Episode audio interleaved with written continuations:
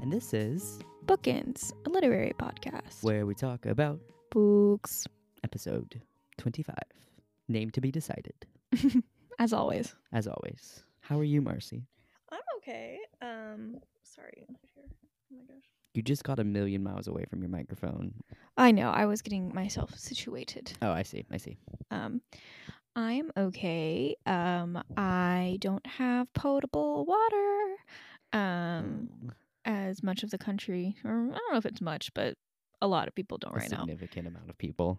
Yeah, a lot of people don't. Um, and that's really fun. Uh, we have just pots out and about boiling. um, and we're happy to have a Brita filter. Um, we didn't have electricity for a little bit last week. Uh, that was really that was a really cool, fun experience. Very fun, very Um, flirty. really enjoyable. Um, we did end up having to stay at hotels. We were lucky that we could do that. Uh, renter's insurance isn't covering a bit of it, which is pristine. Um, How long did you have to stay at hotels for? um, we had two nights without power, like two full days. And so the first night we stayed here because it wasn't that bad yet. So we only stayed in a hotel for one night. Okay. um, at least, which is good because it was expensive because we have a dog and a cat, and we needed two separate rooms because the dog and the cat cannot stay in the same room. Uh, Um, and so finding a hotel that will accept dogs and cats it, and is not like terrifying is Yeah. actually quite difficult. So Speaking of cats, Zeus wants to say something to he has audience. decided he wants to be let out, and he's not going to be let out, um, and he's quite upset with this re- revelation. Um, he has so many things to tell the audience. he does. He also now has a bell on his collar, which I'm. Th- tell- can you hear it? Um, a little bit. Okay, I might need like, to take it off of him while we record. He's no, now attacking flavor. a plastic bag. Oh, well. So you know what? Let me let me wrangle him yeah, momentarily. Wrangling the cat, wrangling the cat. Marcy is wrangling the cat. His name is Zeus, which is appropriate for the book that we read this week because it was about Greek mythology, although Zeus was not a character in it. Okay, I believe the situation has been corrected. Yay. So The cat has been wrangled. he has been wrinkled. So anyway, that's what's been going on with me. I mean, a lot of people have it a lot worse than I do. Um, so I kind of feel silly complaining, but also I can't drink water or I can't drink the water right now, so it is still it's still a complaint. It's still stressful. It's still affecting. I'm glad we still have water. I have a lot of friends who don't have water right now and they're just staying in hotels. Um, so it's good. It's good that I at least have it. Our water pressure is dwindling though. It is it's on the precipice of collapse. Ooh. Ooh. That's all right. How are you? Um, I'm fine. I'm back at school. I'm on campus uh in New York, so I like just missed all of the snow in Tennessee. Um, although we have snow here, but it's like normal and a normal amount. Although this morning I did I had to go to class in the snow and it was like it was for some reason so like windy and so snowy that I couldn't like see literally anything except for the ground in front of me and I was just like following my boyfriend's footprints into the buildings and I felt like I was in like some kind of like survival movie where I was like if I lose sight of these footprints I'm just going to like die out here. Like I wouldn't know what to do with myself. I also realized today I don't actually have real snow boots. I think they're just normal boots that my Oh, parents no. got me for Christmas one year to be snow boots. Because we I don't know what snow boots are. Yes, I literally the other day I was like going to go pick up my friend um got like stranded going somewhere the other day and because it was snowing really bad and I was like, "Oh, well I can come pick you up because I'm like the only other one of like our friends on campus that has a car, but all my friends are like gray. You've literally never driven in the snow before. So, if this person who literally lives up here gets cannot drive in this, I don't think you can. So, maybe don't. And then I didn't.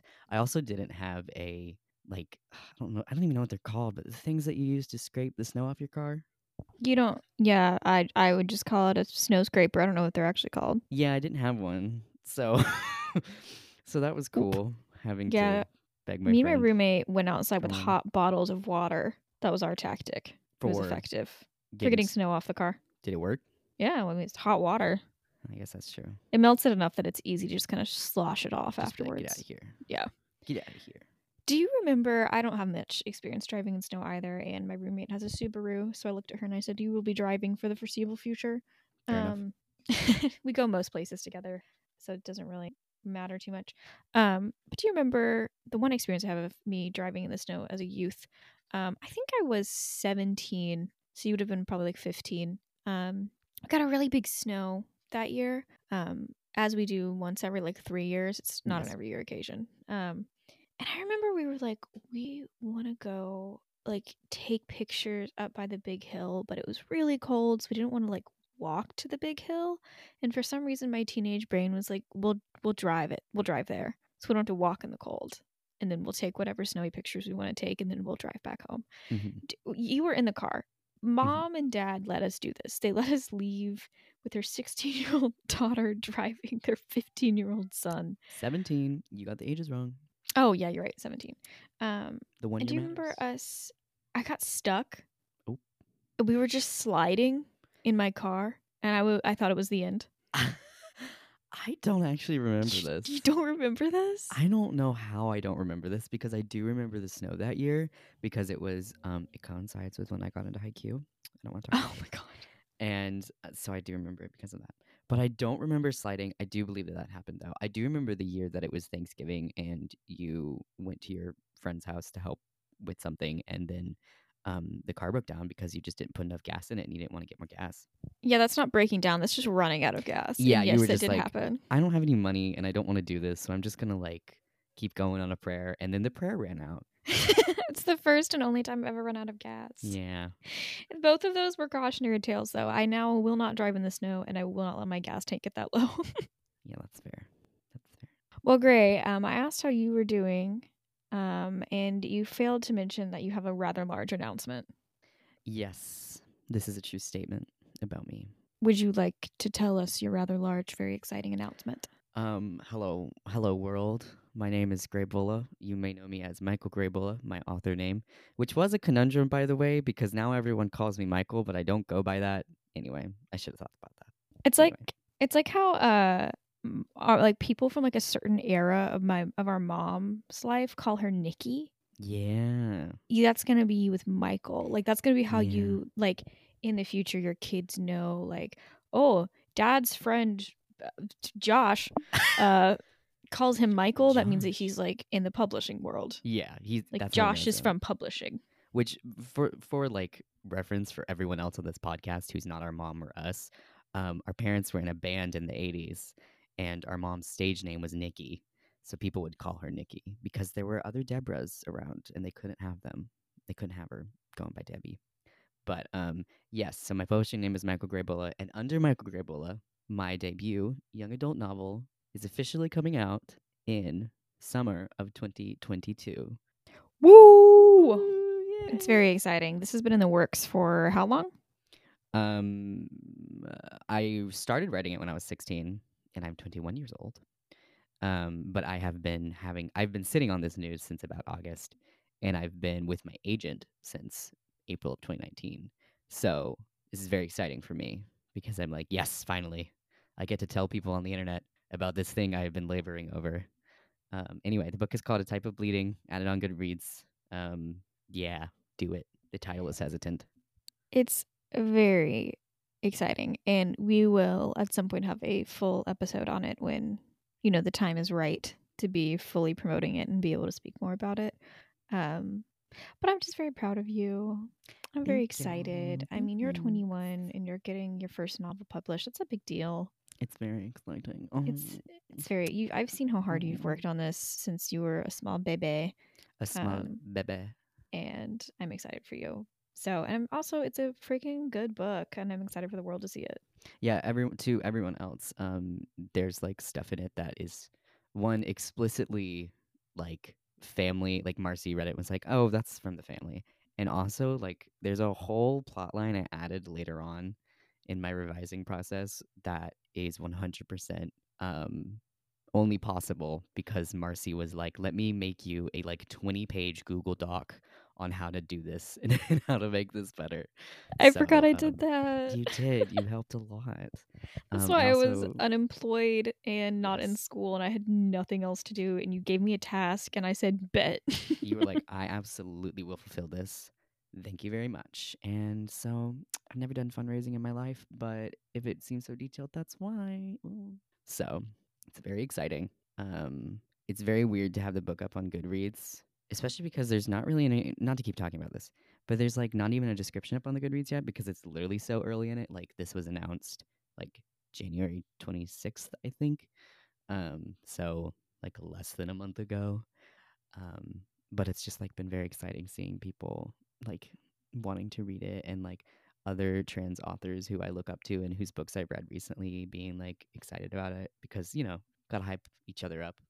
Um, I'm just like, oh, thank you very much, thank you. You're like a get- real author now. It's very I'm like exciting. A real author now, and once again, I made the mistake of not making my author name the name I go by.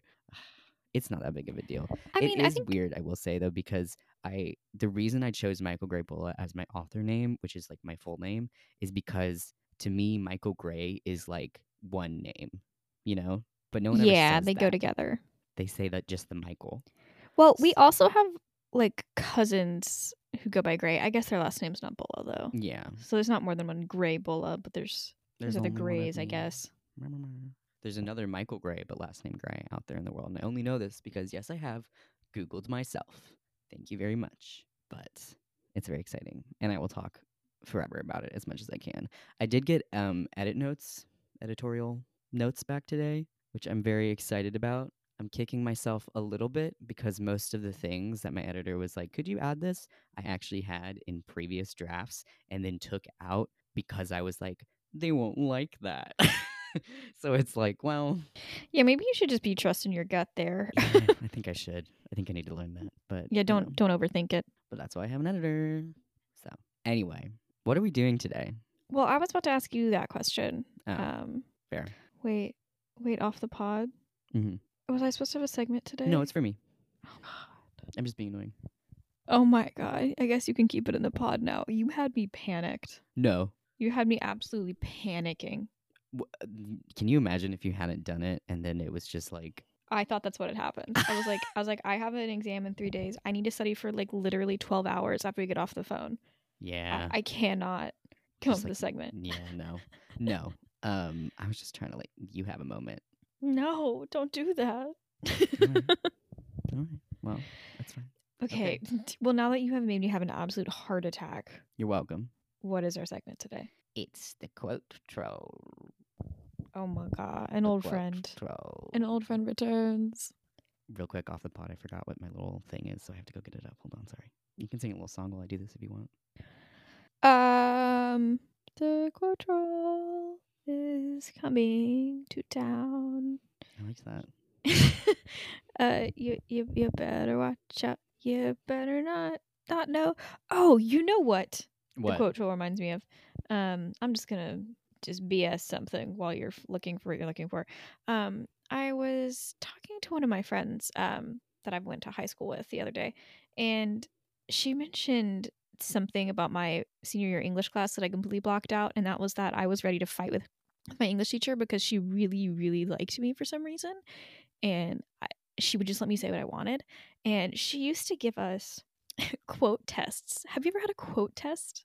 Yes, and they're literally abysmal. They're abysmal. They don't measure reading comprehension at all. They're absolutely ridiculous. And um, she would specifically go through like Spark Notes and make sure that none of her quotes were on Spark Notes. So you had to have read it. And I was the only person to stand up to her in the whole class. She asked, she was like, What do you guys think about these tests? And everyone else was like, Yeah, they're fine. And I looked her in the eye and said, Ma'am, these are bad. They are not testing us on what you think they're testing. They're stressing us out, and I have better things to be doing. Period. And I don't know where I got the guts to stand up to this English teacher because I am not I am not like that. I do not stand up to people Mm-hmm. when it's about about me. you. If it's if they're hurting someone else, it's different. But if it's about me, I'm just I'm very much like a eh, I'll just get over it kind of kind of thing. Well, you Um, hate inefficiency, and that was I so deeply hate inefficiency, and I was just like, this is disrespectful. It wastes my time. It wastes your time. It wastes wastes everyone in this everyone's room's time. time. And it just it really bothered me. Um, and you said quotes, and I was taken back to this to having to answer like who said what in Stupid quotes from freaking Oedipus Ugh. and uh, Death of a Salesman. Ugh. So okay. Anyways, uh, your time. Uh, your time. Okay. Okay. Hold on. Are you ready what's the premise today? The quote troll. How did? What was the voice that I did for it? it's been, like a so- year. So I don't long. know. Quote troll, That's what it was. Okay. quote troll. Hear ye, mere mortal, as you approach. Pass not if you can't guess my quote. Cross my bridge if you dare. Only books will get you there. Quote troll. Okay. So here's the thing. We read Lore by Alexandra Bracken for our new release, which is a book inspired slash about Greek mythology. Of course, I had to do something about Percy Jackson. Of course, I had to do something about Percy Jackson. Oh my god. Of course, I had to do something. Oh my Percy God. Jackson. So, for this quote troll, I'm not. It's not your average quote troll. I'm not going to make you guess if it's this or that, but I am going to give you a couple of quotes, and I'm going to make you guess which Percy Jackson book it's from, of the OG series, not Heroes of Olympus, because I can't you know, even name all the books. you can't you can't name all the books in the original one. It's been so long. None of them. I haven't read them since I I mean I read them in middle school and I haven't reread them since high school. Yeah. Let me look at them. Let me look at them. Okay. Percy. Do you remember what the first one is?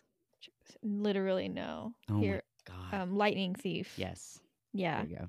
Percy Jackson books, I have to specify. Yeah. All. All. Okay, we're going we're going to the Wikipedia page. Okay. My computer's on 28% battery. It's not looking Oh. good. It's not looking hot. Okay, all right. I'm ready. I got to tell you, I don't remember a lot of this. oof, oof, oof. So well, I will be, let you know. be a challenge. I will let you know. There's only one. There's only five quotes, and there's one quote per book. Oh, okay. Okay. That's do you want me to give you all of them, and then you can piece them together? Uh, we could do one by one, and I can sort of uh, pe- elimination my way through and improve as the game continues. okay. or I guess you don't have to tell me if they're right or not until the end. I don't know. We'll see. Okay. Let, let's start with. Hmm. Okay, let's start with this one. This one should hopefully be not that hard. Here it is. She looked at me like she was drinking in the fact that I was still here. And I realized I was doing the same thing. The world was collapsing, and the only thing that really mattered to me was that she was alive. I, I must assume it's the last Olympian Yes, correct. of course. because it's about Percabeth, the original and most supreme OTP. This is a true statement. Everything comes back to Percabeth in the end. So you have one out of the five. You're one fifth of the way there. Okay. Families are messy. Immortal families are eternally messy. Sometimes the best we can do is to remind each other that we're related for better or for worse, and try to keep the maiming and killing to a minimum. Lightning Thief? Eh. No. Okay, don't tell me what it is. I just know that it's not the Lightning Thief. Okay. Do you want me to keep going? I feel like I shouldn't give. Okay, you know what? Okay, um, um, Battle of the Labyrinth. No. Okay, I don't know. I'm just guessing. I don't know. Okay. Let me do another one. Let me do another one.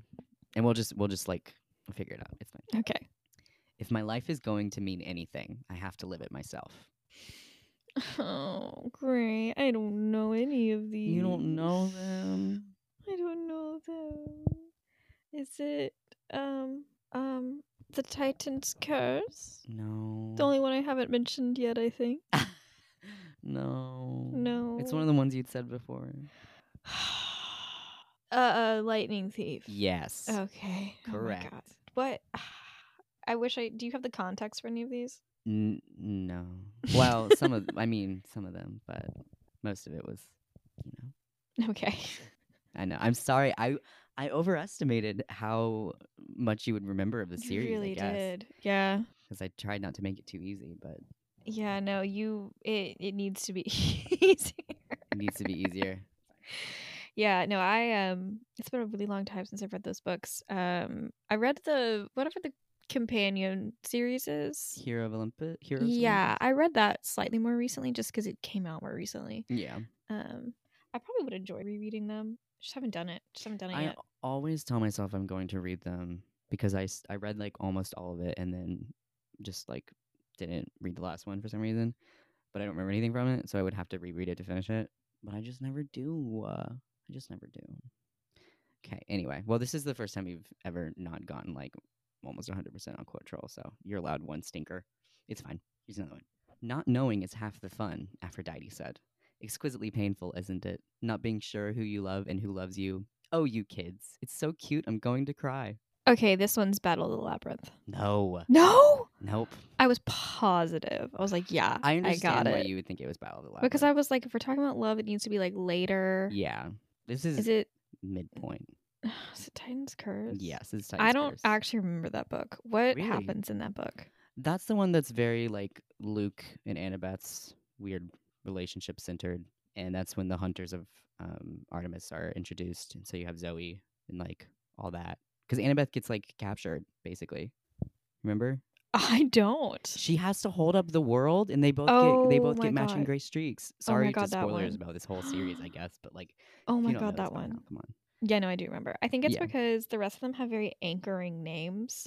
Like Sea Mm. of Monsters, I'm like Voyage, Yes, right. That makes sense. Battle of the Labyrinth, Labyrinth. Labyrinth. Titan's curse. Yeah, Titan because like a, like Atlas, I guess. Yeah, I- I get yeah, it. it's still yeah, Yeah. it's a good Lightning name. Thief, obviously. Um, I will let you know one of the first like fan fictions I ever wrote for Percy Jackson. One of the ones I m- remember vividly was after I read um the Titan's Curse. I wrote like the world's worst and shortest like. This is from Annabeth's point of view of the Titan's Curse thing ever, but I got like two or three positive comments on it on fanfiction.net, which to me was a lot. And so I was like, I have to keep doing it. I have to keep doing it. I have to keep doing it. I just the validation I received too good. It was not good at all, but Hey, you were a kid. I was like 10. It's fine. You were doing good for a 10 year old. Thank you. And here's this one, which I think is the last one. Be careful of love. It'll twist your brain around and leave you thinking up is down and right is wrong.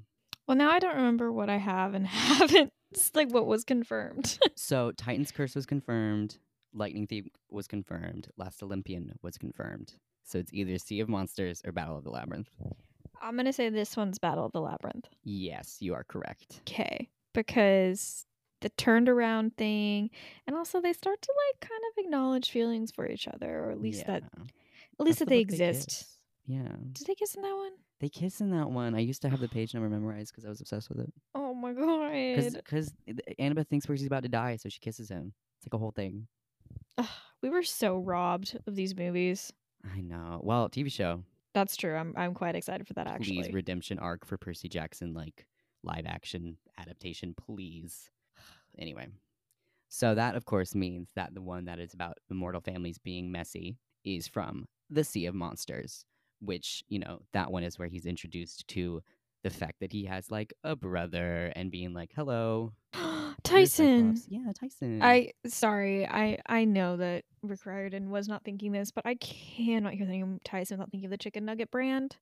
Is that a name of a chicken nugget brand? Yeah, well, no, Tyson Chicken makes like all the chicken in the U.S. basically. Um, Oh. but they have frozen chicken nuggets, and I don't know why. They had a lot of ads for them when we were younger, um, like on t like on TV. So I assume that's TV? why it's really stuck in my head. Um, but I can only think like Tyson Chicken, Tyson. and I've thought that since I was you know twelve and reading these books. So it's been Sorry, it's been over Riordan. ten years, and it's it's really in there. it's very very in the brain it's like the um the danimals uh zack and cody sweepstakes whoever won that one I would love to know who won a Danimal sweepstakes. who won that to go to what was it la or whatever Yeah, i I- remember and hang out with uh, of them Dylan and Cole Sprouse. yes yes the image of them on like the little what are they called the things that like The- water The little park slides? cups. I don't know. well it was on the cup they, it was an image of them on the cup the danimals Oh, cup but it was a picture of them in like the little floaty tube things you know like Inner going tube? down yeah like going down a, a water slide thing because i guess that's what la is like i don't know I don't think that's what LA is like. I I think it would be better if it was. I mean, I agree, but I don't think that's uh, accurate. I have I- literally no idea. Like I have no perception of the West Coast. Oregon doesn't exist to me. That's just a fun piece of information. What's up there? What's hiding up there? What's going on up there? Some Whenever anyone is like Seattle. I'm like, what? What are you talking about? Like people live there? What do you No. Oh, this reminds me. Um, my roommate and I have been going through it, as I mentioned. Yes. Um, so we've been really stressed out. Um, we built a blanket for it in our living room, like we are small children. Fair. Um, because we were tired of sitting in the same spots, staring at the same things every day, and we were like, we need to change our physical environment. Fair. Um, and so we spent, I kid you not, 14 hours watching iCarly the other day in our blanket fort oh, because they put iCarly on. Netflix. Yes. And you know what? iCarly slaps. It really did. It holds up, to be quite honest. We were like genuinely laughing and watching it. I mean, for a lot of it, we were studying while watching it, so it was kind of just on the background. Right. But especially that first season, you get good. You get like iconic episodes. Like the first 10 episodes are like back to back good. It's wild. Mhm. Um, and I mention this only because it's set in Seattle. Oh, and so you were like, huh. I did- was like, hey, I did forget huh. it's set in Seattle. Nothing about it has to be set in Seattle, but it it, it, It was, set in Seattle. Um, and it's very. I I was like, you know what? This is it. This is the show that defined the humor of the weird zillennial generation The fact that like um Spencer's stuff would just catch on fire. all the time. Also, they killed like eight goldfish. Um, yeah. a lot of that. Gibby is hilarious. I just you- I stand by it. Gibby. It's really funny. Um, for ev- ev- Marcy, of course, knows this, but for everyone else, um, Marcy sent me a Snapchat the other day that I think is my favorite Snapchat I've ever received. It's a photo of some peanut butter cookies, and the caption says, "Made peanut butter cookies, and we've watched 14 episodes of iCarly today. Am I unwell? Maybe." And we were not doing well. no, which is fair, but I just have been quoting and thinking about, "Am I unwell? Maybe." Just We've been doing better. I'm glad It was a weak point. My That's school fair. has not acknowledged the fact that a lot of the student body has been left without power and water and is just powering forward as planned and it's been very Ew. frustrating. Um That's how I feel about like sort of the world. Um, the fact that we've reached, was it five hundred thousand deaths in the U.S. for COVID? honestly, I don't know. I don't know, and that's also sad. yeah, and the fact that we just like are still going, and the fact that like cases were at their very worst the past couple of months, and yet people were still like we're acting like it wasn't as bad as it was in like June, and the fact that the cases are only starting to go down a little bit because people are getting vaccinated, and the fact that the vaccines are not, it's not like the distribution of them is. You know. Anyway, I got vaccinated. I heard. I'm very Yeah. excited. Have you gotten Um, both of them or just the No, one? No, I get the next one next week if I can get an appointment. Ooh. Um but yeah, we were able to pull our weight as like, hey, we're medical students. Because that's I mean that's not a lie. I would I was waiting on getting vaccinated so that I could go vaccinate others. So I'm excited about that. Um, Yay, Once I'm fully vaccinated, I'm going to start volunteering at clinics um, to either do testing or vaccination. So I love that. I'm, How- I'm excited to be doing that. it? How was getting it? Very good. It was great. Um, went to Walmart. it was. I went with my roommate and a girl from my class, um, Mhm. so we could carpool together. Um, and it was good. It was good to go with people too, because I think it would have been a little anticlimactic if I just gone by myself. Mm-hmm. Um, it my arm hurt though, worse than any vaccine I've ever gotten. Huh. Um, I didn't get any like systemic things. I didn't I get like chills or body aches or anything. Um, and I felt fine. But my arm, like within hours, usually I feel like my arm doesn't hurt after vaccines until the next day. But within hours, my arm felt like I had like worked out Ooh. harder than I'd ever worked my arm out before. Ooh. Um, and it, I mean, it went away after about two days. The next Yeah. day was pretty rough, and the next day was fine. Um, we'll see. Supposedly, for some people, the second vaccine is worse because you already have an immune response. Mm. Um, and so then the reason it hurts is because your immune system is responding. And so, since you already have an immune response, sometimes the second vaccine can be worse. Um, it's fine though. I just took it as a this means my body's working, and that's very exciting. So it's like something's happening. That is exciting. I heard So, our mother also um, got the vaccine yeah, our mom got it. Our grandpa got it. Um, or the first dose of our dad is waiting because he doesn't qualify. Our mom's a teacher, so she qualified earlier than our dad. Even though he's um, also a teacher, right? Yeah, but I don't think it counts for college. Mm. he's not he's not a grade school teacher. I don't know. I don't know what the diff- our mom was also a state employee. Oh Um, yeah, I guess that. Yeah. So I think that might change things a little bit. I will say, just for you and for anybody else that's listening, um, I have been advised by some of my professors, specifically my immunology professor, um, don't take any NSAIDs for like the first 24 hours after you What's get it, even if you are sore. Ibuprofen or Tylenol. Why? What's it do? Um, so those actually, the reason those work is they're anti-inflammatory. Um, you want an inflammatory response though, because that's what's making it work. So um, they're not really sure how much that will affect your response, but just like to be on the safe side because we're Oh, not sure. Just don't take any painkillers after you get it um, for like the first day, just to make sure you're not accidentally suppressing your response to the vaccine. yeah, that would be bad. Yeah. If you did So that. I just I just dealt with the arm pain without any sort of medical help. just dealt with it. it was fine. Some fun vaccine information for us. Well, anyway, what book did we read this? I almost said year. This month. So this month we read Lore by Alexandra Bracken.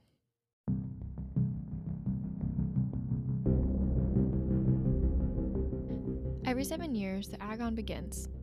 As punishment for a past rebellion, nine Greek gods are forced to walk the earth as mortals, hunted by the descendants of ancient bloodlines, all eager to kill a god and seize their divine power and immortality. Long ago, Lore Perseus fled the brutal world in the wake of her family's sadistic murder by a rival line, turning her back on the hunt's promise of eternal glory. For years, she pushed away any thought of revenge against the man, now a god, responsible for their deaths. And as the next hunt dawns over New York City, two participants seek out her help Castor, a childhood friend of Lore, believed long dead, and a gravely wounded Athena, among the last of the original gods. The goddess offers an alliance against their mutual enemy, and at last, a way for Lore to leave the Agon behind forever. But Lore's decision to bind her fate to Athena's and rejoin the hunt will come at a deadly cost, and still may not be enough to stop the rise of a new god with the power to bring humanity to its knees. That is Lore by Alexander Bracken.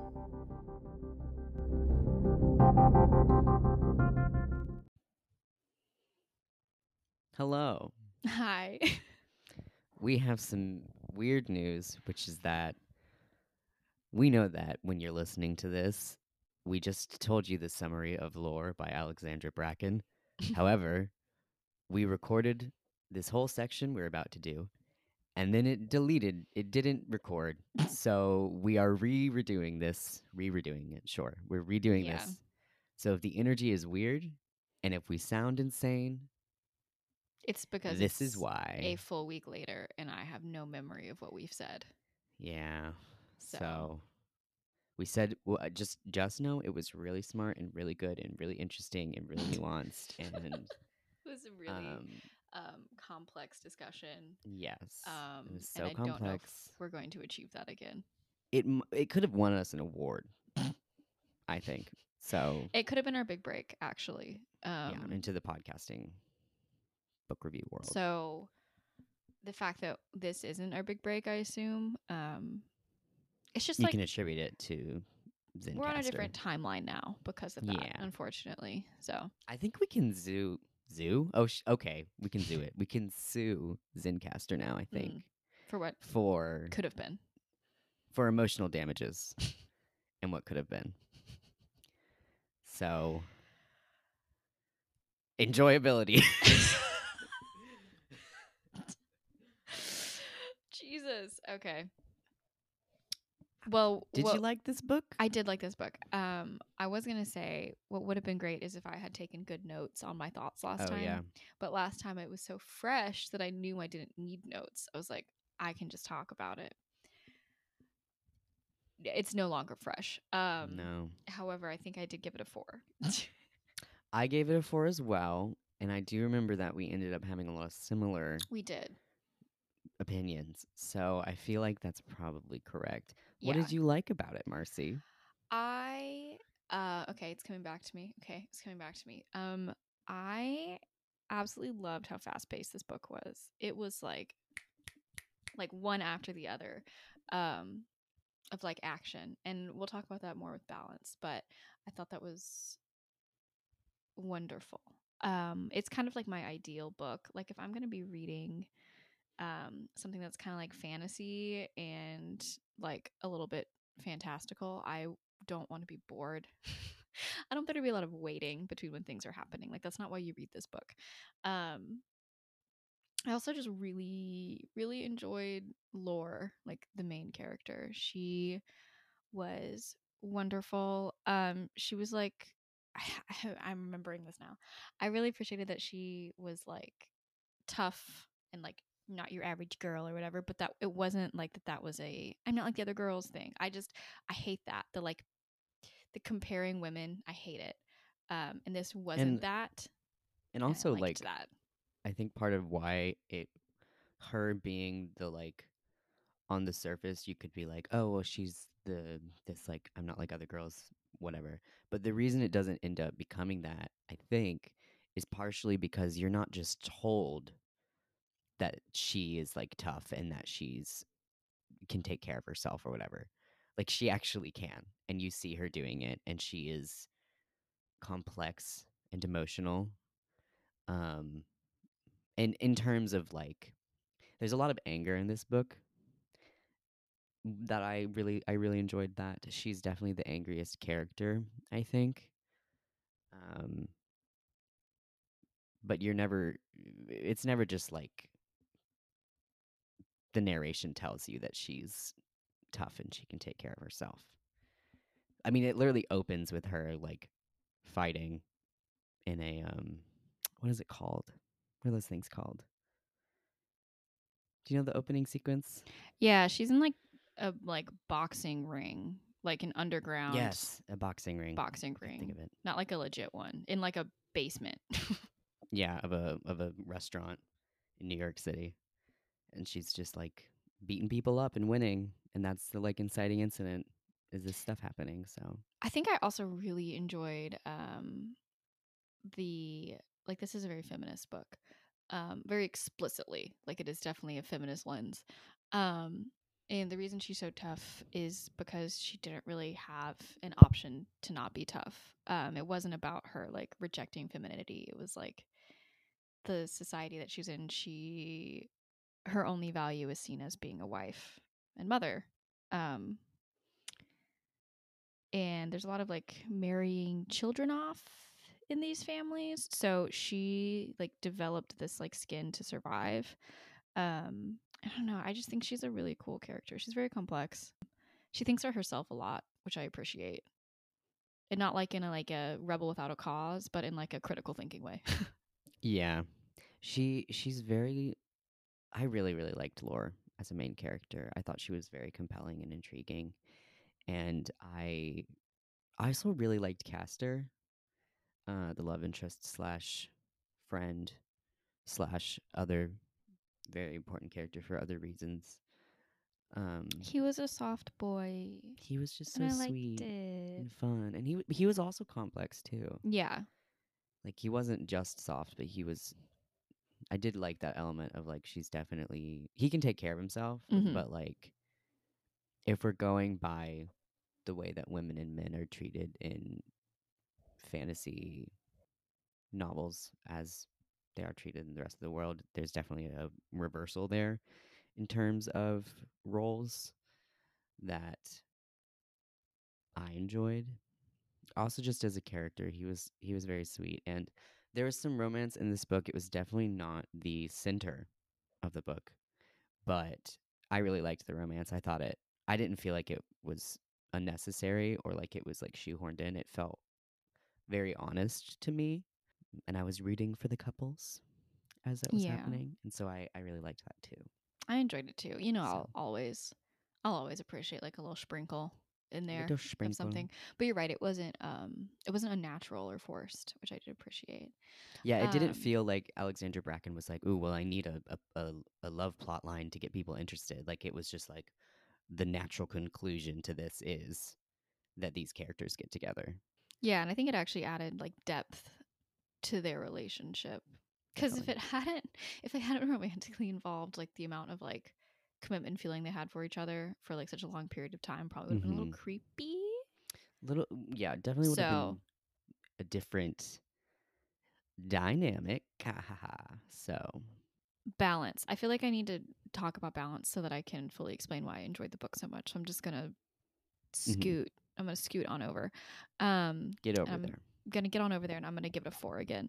Um, Same balance. We have a notoriously hard time rating. We usually just give everything like a three because it's like most books are fine on balance because editors make sure that they're fine. Um, but I think it really takes a lot to make a book where like the pacing is like noticeable. Usually that's something that is just like it's so part of the story that you don't really like pull it out as a separate thing. But um I think this book like it's really it, it's very impressive how much Bracken was able to keep you interested like 100% of the time. The book is so long. It's not a it's not a quick read. Um but you fly through it because like every single chapter something is happening. It's like I- I don't know how she thinks of enough stuff to make it that fast paced the whole time. I agree. I also liked the section breaks. I feel like that really benefited the pacing because it would it, it wasn't based on like so the plot sort of sets up that there's going to be a timeline, right? It's the Agon is like seven days.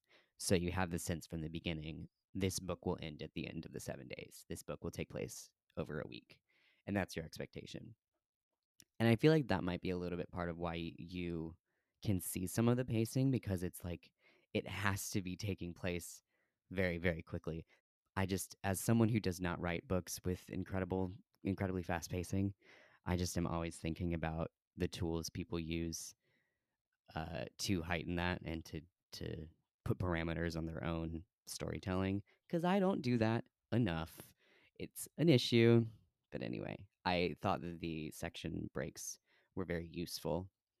Um, it was a very clear sign that like even though this is the same day, we are moving into another stage of the story. Um, Yeah, they were that was a smart use of section breaks because it really did signal to the reader like all right, we're shifting gears. And I think that that was used very appropriately. Like they were they were very thoughtful. so, expectations. Okay.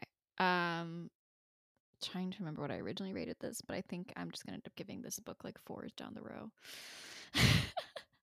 That's fair. That's a good book. Um, I think I'm gonna give it a four.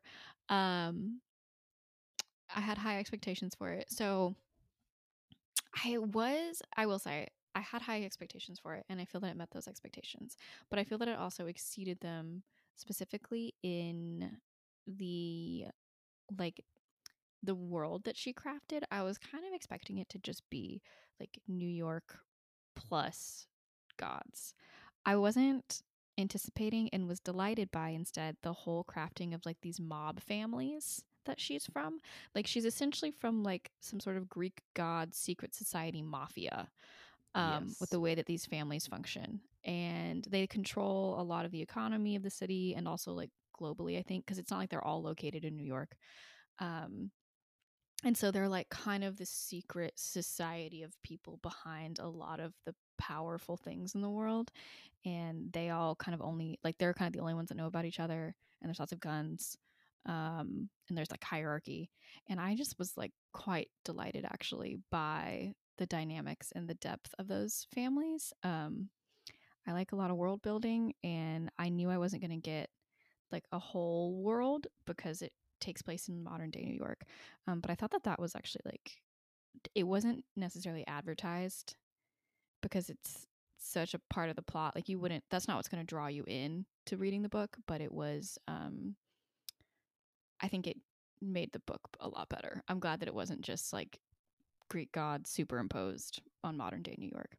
yeah, there's definitely a lot of like subtle world building. Like you obviously are working with a foundation of like most people know at least a little bit about the Greek gods, but then it's also like, okay, you thought it was going to be like this, but what if instead it was more like the mob and they hunt the Greek gods? So there is a lot of a lot of expectation breaking, which is interesting. I did only give it a 3.5, which is not bad, but I was expecting a good book.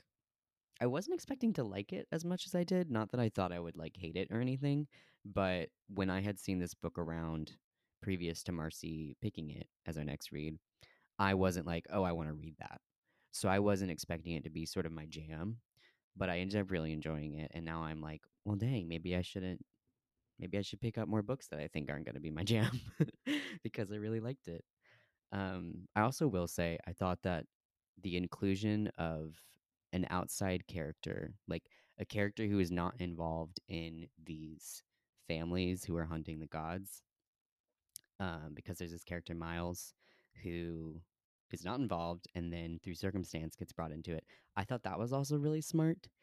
Um, it enabled the story to not slow down, but think about the way that the society that Lore had escaped for a while was working in a way that I don't think we necessarily would have had as much of a chance to do if it had just been Lore plus people from her past, you know, interacting about the Agon.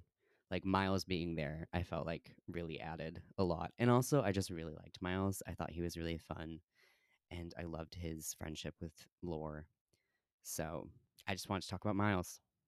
That's it. He was like some good uh, comic relief too. Like he added some levity, which I think it he needed. really did. Yeah. He he was definitely subtly very important, I think. Like I feel like the book's tone would have been much more painful in terms of reading it if he had not been there to allow some of that levity. Um also I just think he's neat. So 3.5. Writing style, what you give it? I think I also gave it a four. I think I also gave it I a four, also gave it a so four. yeah, that's fine. And so my thoughts on this, a lot of the points for writing style come from the pacing because I just thought it was really good.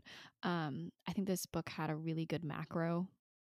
Um, like it was very well it was very well balanced. It kept the attention span, like I said, the whole time. It wasn't necessarily super like quotable. Like I wasn't like highlighting a bunch, um, but I don't think it necessarily needed to be. Like th- there was really no reason to make it more complicated than it is. And I thought that the um, the writing matched the tone well. Um, like this isn't super flowery, and I don't think it would have benefited it to be super flowery. I think that would have just made it like really heavy um like this isn't i know it's greek gods but this isn't like circe you know um it's not that kind of writing that's like very internal um and introspective Mhm. um this is very like bam Not bam a lot bam of like poetic language. It's more about yeah and it's i more think about what the characters are doing exactly what they're thinking. I think it's actually a boon for the writing um yeah. i think this book it's already like how how long is it 500 pages? like 500 pages. I think if Yeah. you tried to make it 500 pages plus very flowery, it would just be it would just be too much. like way too much. So I actually really appreciated that. I really like Bracken's writing style. Um I appreciate its kind of no nonsenseness. Without I'm not saying it's ugly. Uh, like I want to No, yeah. clarify. It's not like ugly writing.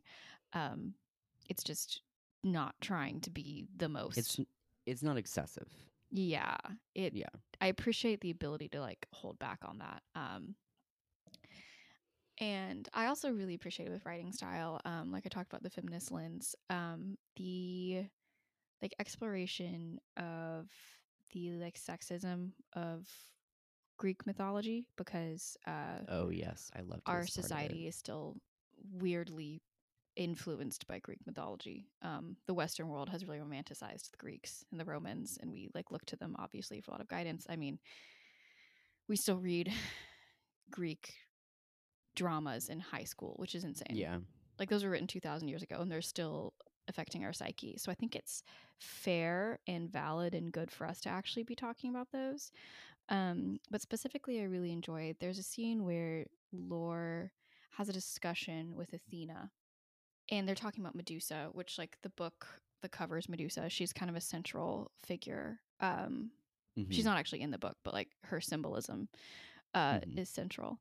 And the gist of the conversation is why did you punish Medusa for being, you know, raped by Poseidon? And Athena's point, and Athena is a complex character, I'll say also. um, but her point was like, I gave her the ability to protect herself in the future. it was the men who told the story that painted it as a punishment. I just really appreciated like the discussion of the fact that those who tell the stories are the ones deciding what we interpret and take away from them. Um, and I thought she did, Bracken did a really good job of like incorporating that theme throughout the book. And I talk about like Lore being Mhm. a very critical thinker. I mean, we get those discussions because Lore is always willing to question what she's been taught and the perspective that she's been taught. And then it makes you as the reader question those. Um, so I just liked it. I definitely agree. I'm like getting chills thinking about the the, the conversation about Medusa, um, because that is a thing that like I feel like I've heard people talk about when they're discussing sexism in in Greek mythology and like the story of Medusa, obviously, and then I'm also thinking about like um, laurel wreaths. Do you know the myth about laurel wreaths? I actually don't know. So the gist is that Apollo was pursuing this girl. She did not want to be pursued. And he was harassing her and so she got turned into by by someone, I don't remember who. She got turned into this plant and as a way to protect her from being raped. And he made the laurel wreaths out of that as a way of like finally being like even now you don't have like I'm going to get you one way or another, basically. And that became like a symbol of obviously because of Apollo being connected to like poetry, that became a symbol of like like the poet laureate. You know what I mean? laurel wreaths, that whole thing. So that became a symbol of like achievement and stuff. But that has always really bothered me because it's literally about the violation of this woman and her violation being like a trophy and a symbol of triumph. and I learned about this in one of my British literature classes, and I was like, ah, I hate it here. so Yeah, I didn't know that. Thank you for. uh I had no idea. Is that that's where we get the word laureate from? I believe so. Let me look it up real quick so that I'm not giving misinformation on our podcast. But um, beep beep beep beep beep beep beep me me me. Okay. So it was Daphne was the was the nymph that he was pursuing. Okay, yeah. So Daphne asked a river god for help, and she was turned into a bay laurel tree, just as Apollo was like coming up to her. So because of this, he made laurels the symbol of poets. So poet laureate is definitely from that. He cut so he cut off the branch to wear as a wreath. A lot of people tell it as this like symbol of unrequited love and whatever. But I just Classic male interpretation. yeah, it's yeah. No, that is grody. So, yeah. I, I do appreciate the looking back on these mythologies that we have idolized for so long and being like, wait, no, those are not the values that we want to take forth with us. Um, yeah, just having a moment of being like, "Hey, that's messed up actually." yeah, like actually, Actually- let's not idealize that. Um, Kind of related, but like not about Greek mythology was I watched Clueless last night with my friends because I saw you tweet about this. Yeah. Yes.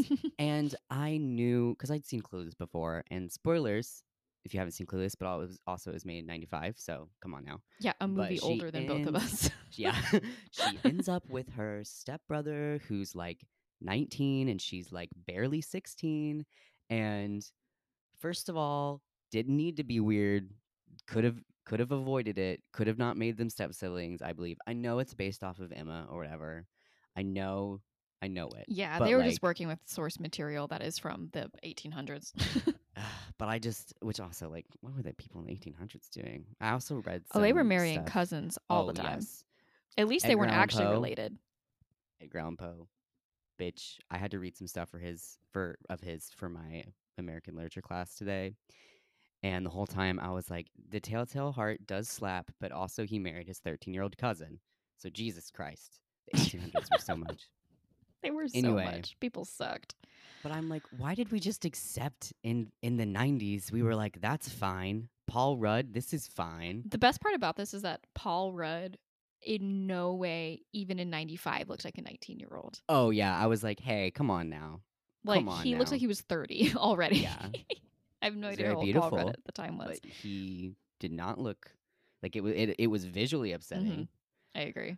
Um, Mm-hmm. I also, did she should have just ended up being a lesbian, but that's my I mean, that's fair. agenda. But I did appreciate. Did you know? Um, do you know anything about the costume design for that movie? Um, I know that it slaps. it's so good.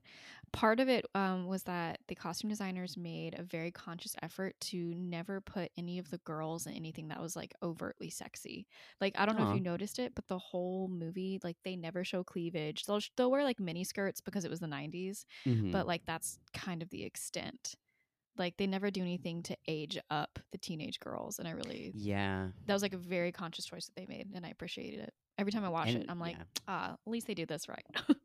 at least at least one of these things is fine. Yeah. So anyway, writing style I gave a four. Unrelated. Unrelated. Would you give it for memorability? Yeah. Um, I think I, hmm, I think I'm gonna change it. I think I gave it like a three or something last time. Like I don't think I gave it that much, but actually now that we're talking about it again, I'm remembering it more than I thought I would. Um, now that I've got some distance from it, so I think I'm gonna bump it up to a four. it's just gonna be a four star book for me. Um, I thought it was pretty memorable. It was unique. I do think it could be more memorable if it weren't a one off, but I respect the one off choice um, because I think it is rare these days to get something like this where you have like a very like high octane, as it is described, um, fast paced novel that is set in a fantastical world. That's not just like a one off like crime Mhm. thriller or something. And also with Um, such extensive world mhm. building and lore. Yeah, Ah, it's very yeah. rare to find something like this. I do wonder if she's going to write anything else in this world that's maybe not in this same timeline or with these same characters because I think she's set up she set up such a cool kind of premise that I would like there to be Mhm. more even though I think that this book ends pretty like closed. Um, I think it would be. I don't think I would enjoy there being like a direct sequel to this. I think that would be like kind of going back on the goal of this book. But I would really enjoy more in this world if Alexandra Bracken Bracken uh, felt so inclined because it is a really cool world that she built. I agree. I also really appreciated the choice to make it one one thing. Um, deciding how many books to have in a series or whether or not to make it a standalone or whatever is so hard. It's so hard. It's so hard. I don't envy that for fantasy writers because I'm just over here with my like little contemporary YA whatever. um Yeah. But- meanwhile, they're like, do I do three books or do I do like seventeen? Like, yeah, like it could go on forever. Speaking- of doing 17 books, um, so these Violent Delights, which we read last episode, obviously is a duology, but it was just announced that Chloe Gong sold another book in the same world with a character we've already met, but has not revealed which character that this spin-off series is about. But um, it's i I've already decided that I'm reading everything that she ever publishes. I know. I was So. like, oh my god, I oof, I'm so excited. So, Chloe Gong said, "No, I'm staying here for a little while. I'm not leaving yet," and I appreciate that. Oh, I gave memorability a four. I agree. It's been a hot minute, not that long, but a minute since I read it because of the fact that we're recording this weird at a weird time, and I still feel like I remember a lot, a lot of the characters and a lot of my impressions of it. So, higher than average for me. Believability. What'd you give Okay, for that? I remember now. I gave believability a three and a half. Um, Yes, I do remember that.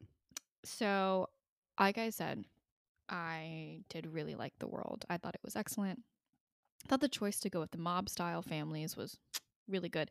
Added some depth and some realism to it because like those structures already exist.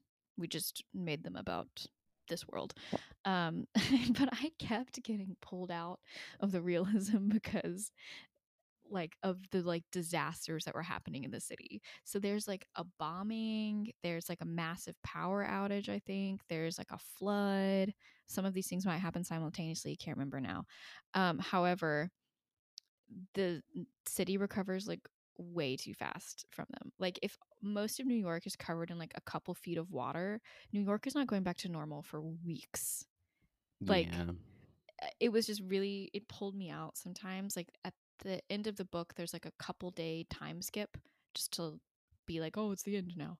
Um, and I feel that things were, went back to normal too quickly after that. And I mean, this is coming from a city that just got like a foot and a half of snow, and we were down for two weeks. Like power out, water out. There are still parts of the city that don't have clean water. Um, and that wasn't like a huge natural disaster. It was just like I live in a city with bad infrastructure. But I'm thinking about New York and the challenges they have with being, you know, one of the largest cities in the world. And then having like a citywide flood like that Yeah. on top of like the the terrorism threat of the- a yeah. bombing like I did not understand why people were being so chill. It was very weird to me. I wonder if this is also influenced by the fact obviously these aren't things that like happened from coronavirus, but I'm wondering if our perception of like public response and like looking for public response isn't like I wonder if that's different now because of the way the world is. Yeah. I mean that is fair. I've lost kind of all faith in public response. Yeah. Um like I do not believe that any of our disaster response efforts are adequate anymore. yeah. Um, on that note, I also have found, I think we talked about this um, the last time we recorded this actually. Um, In the I- one lost to time. the one lost to time that no one will ever access. No. Um, I think I did find, and I found this not just with this book, but I have found that I think these like descriptions of like mass death are like less jarring to me than they used to be. Like they don't hit the same when I read them. Mhm. Um, I've become a little bit desensitized to it, and that really sucks. Like I don't like that yeah. um it makes me a little uncomfortable when I realize that I'm kind of not being affected the way that I can tell the author wants me to be affected. Um it just sucks. I mean, when we recorded this, it was right at the 500,000 Yeah. mark. So, it's just it's it's hard for me to have any faith in a public response and also to process any sort of mass death emotions anymore. And so I found it a little bit jarring when it was sort of skimmed over. But yeah. not because well, I mean, we are skimming over it as a society, but because that like it just takes way longer for things go- to go back to normal. So it just kind of pulled me out a little bit and I I was a little sad about that because otherwise the world building was so good. hmm I mean, not to talk too much about coronavirus, but like one of the hardest things for me has been, well, I mean, obviously there's been a lot of hard things, but like one of the things I've been thinking about, especially lately, is like balancing the fact that like we just live like this and we've just been living like this for a year now and just like living in constant state of fear and like death and lack of any sort of help but also you like because of the way the world is we can't just stop doing things. We should just stop doing things and we should have stopped doing things to begin with but like i get very frustrated by the fact that like restaurants are still open and whatever but also like what are those people going to do like what have they been able to do nothing you know what i mean like over the holidays was the worst that infection rates have been but people were less worried about it than they were over the summer because it's just like this is just how I live. I've just acclimated to it. And I've just been thinking a lot about the desensitize the desensitization. Don't know why I had such a hard time with that word, but we got through it together of things like mass death and public disasters and things like that.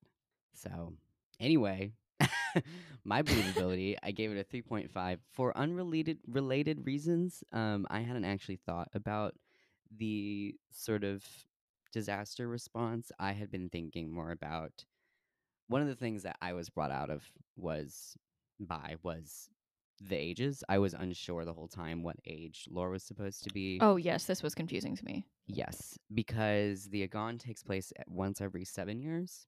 Um, and there are flashbacks to when she was like a child. And it takes a while for you to fully understand like what the timeline of things that have happened to her are. So, and I'm not mad that it takes a minute to get that cleared up because like you can't know everything immediately.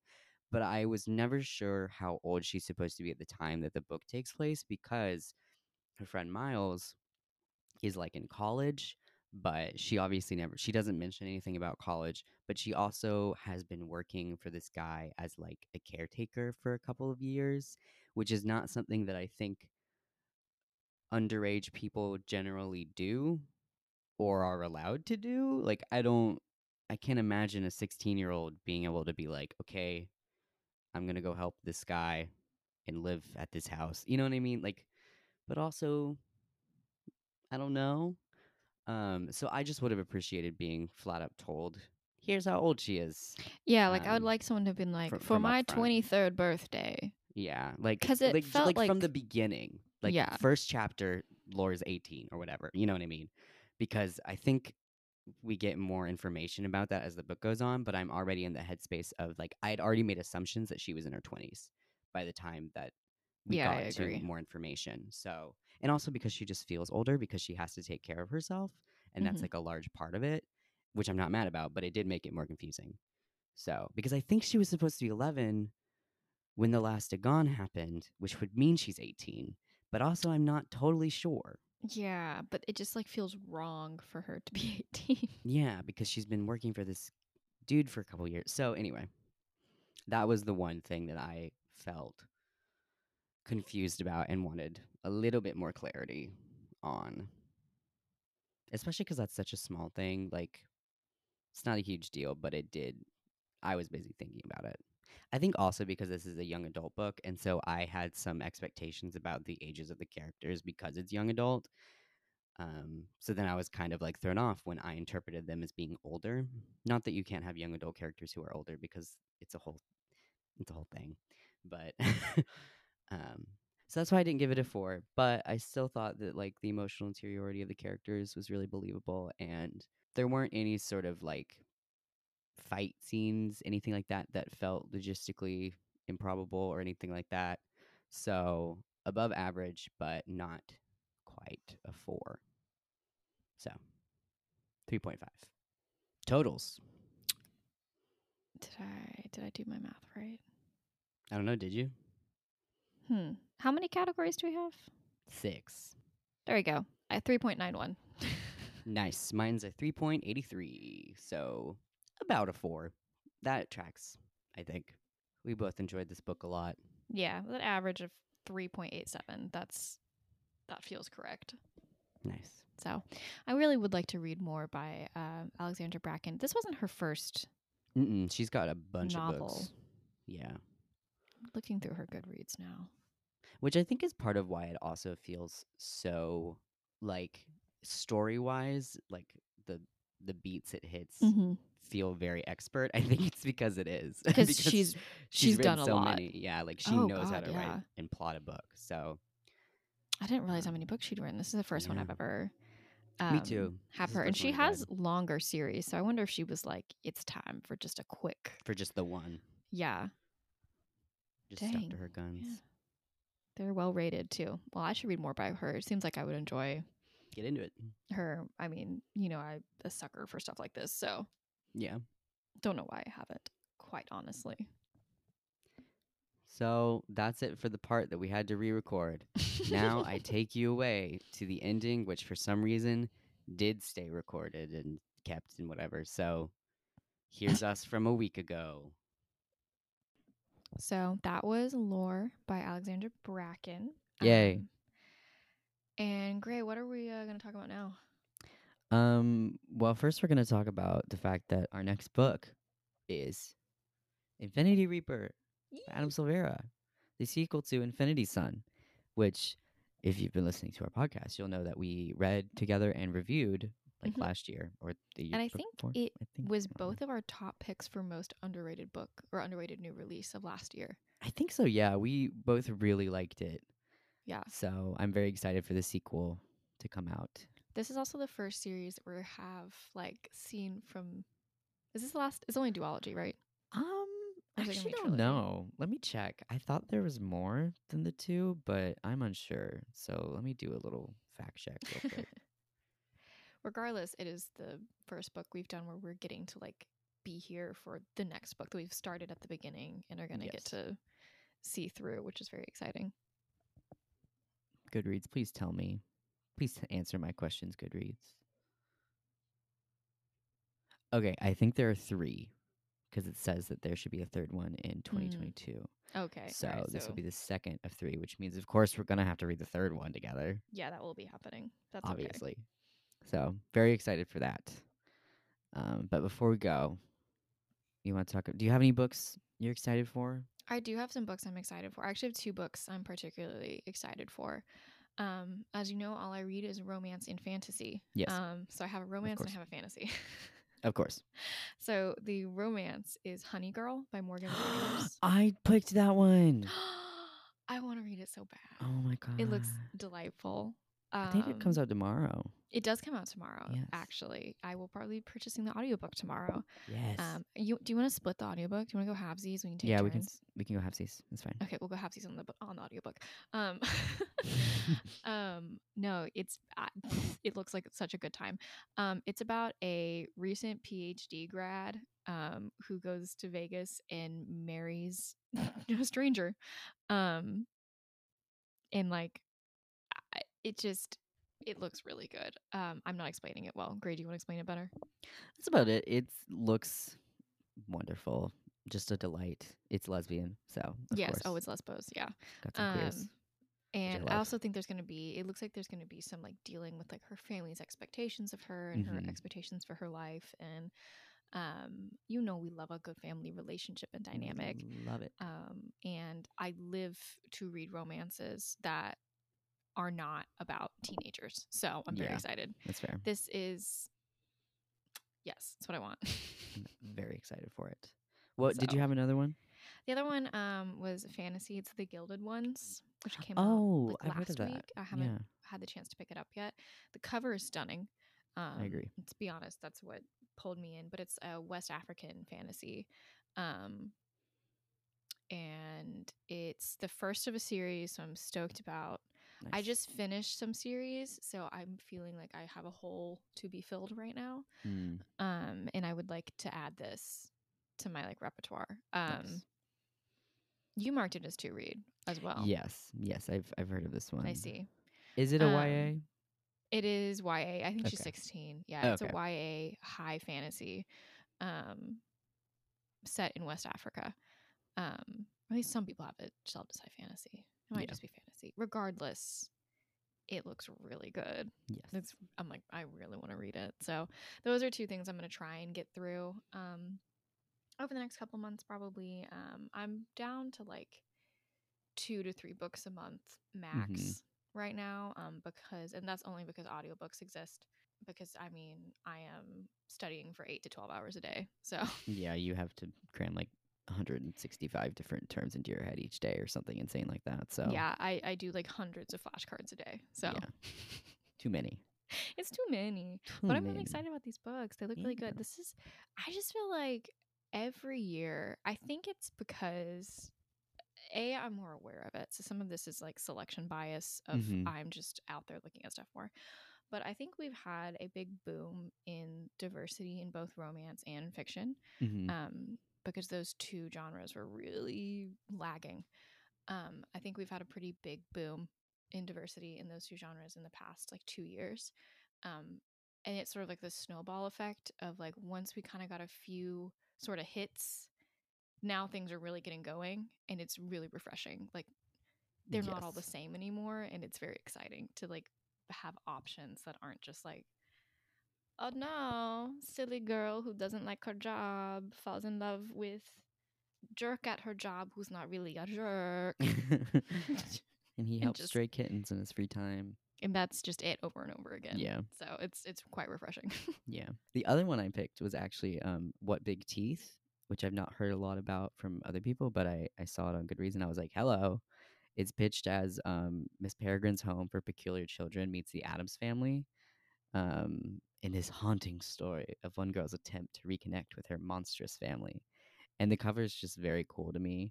I did yeah that sounds like- awesome it sounds like something i would enjoy I did one of the like Goodreads giveaway things, and I was like, oh yes, I'd love a free arc of this. Hello. it was published win it. yesterday Yes, very recent.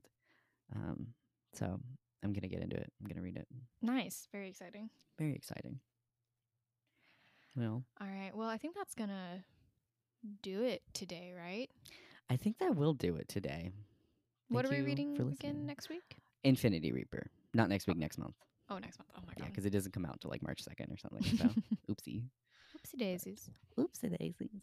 But thank you so much for listening. I am Gray Bulla, And I'm Marcy Bulla. and this has been Bookends. A literary podcast. Thank you so much. Week.